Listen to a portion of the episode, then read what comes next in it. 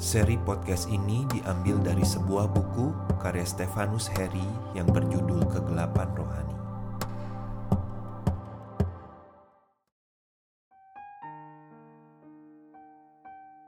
Iblis bersembunyi di balik luka-luka yang belum sembuh.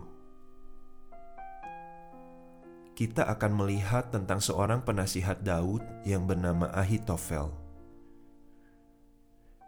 Dalam 2 Samuel 15 ayat 31 Alkitab menuliskan Ketika kepada Daud dikabarkan demikian Ahitofel ada di antara orang-orang yang bersepakat dengan Absalom Maka berkatalah Daud Gagalkanlah kiranya nasihat Ahitofel itu ya Tuhan Mengapa Daud memohon supaya Tuhan menggagalkan nasihat Ahitofel?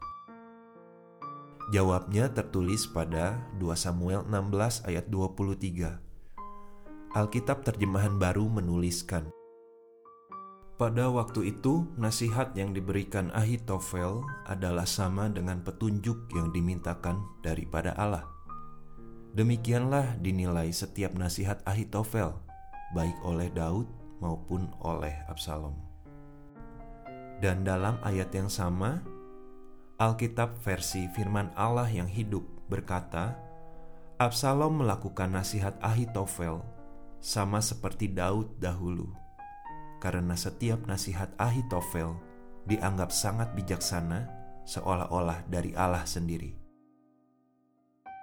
Ayat tersebut menunjukkan kualitas seorang Ahitofel yang berarti ia bukanlah orang biasa, melainkan orang yang mempunyai keintiman mempunyai kepekaan terhadap hati dan suara Allah, dan mempunyai ketajaman. Siapakah Ahitofel? Ia adalah kakeknya Batsheba. Diceritakan dalam 2 Samuel 11 ayat 3, lalu Daud menyuruh orang bertanya tentang perempuan itu, dan orang berkata, itu adalah Batsheba binti Eliam, istri Uria orang Het itu dan 2 Samuel 23 ayat 34. Eliam, anak Ahitofel orang Gilo. Mengapa Ahitofel menjadi penasihat Absalom? Karena Ahitofel kecewa terhadap keeroran, kesalahan Daud yang mengambil anak domba betina yang adalah cucunya dan membunuh suaminya. Ahitofel terluka karena Daud tidur dengan Bathsheba dan membunuh Uria yang adalah cucu mantunya.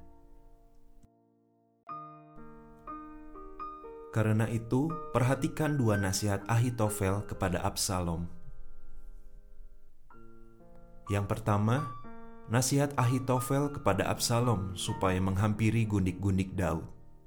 Baca 2 Samuel 16 ayat 20 sampai 22.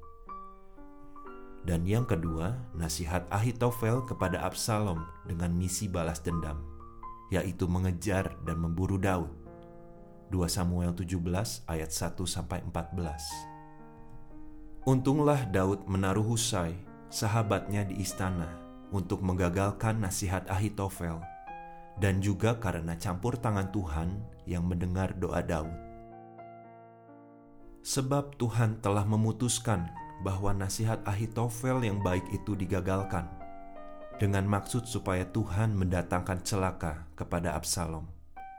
2 Samuel 17 ayat 14b. Apa yang terjadi ketika Husai menggagalkan misi balas dendam Ahitofel? Diceritakan dalam 2 Samuel 17 ayat 23. Ketika dilihat Ahitofel bahwa nasihatnya tidak dipedulikan, Dipasangnyalah pelana keledainya, lalu berangkatlah ia ke rumahnya, ke kotanya. Ia mengatur urusan rumah tangganya, kemudian menggantung diri. Demikianlah ia mati, lalu ia dikuburkan dalam kuburan ayahnya. Sebuah akhir yang tragis. Ahitofel bunuh diri. Sekalipun ia seorang yang mempunyai keintiman dengan Tuhan, kepekaan dan ketajaman tetapi kalau ia mempunyai luka yang belum disembuhkan, mempunyai konflik yang belum dibereskan, dan tidak menjaga hatinya, maka ia tenggelam dalam kegelapan, dan ujungnya tragis. Ketika Anda berada dalam kegelapan, maka Anda tidak bisa mengenali jalan dan kehendaknya.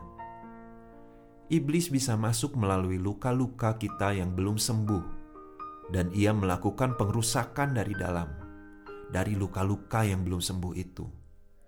Iblis menarik kita supaya tinggal dalam kegelapan, dan ketika berada dalam kegelapan, maka kita tidak bisa mengenali jalan dan kehendaknya.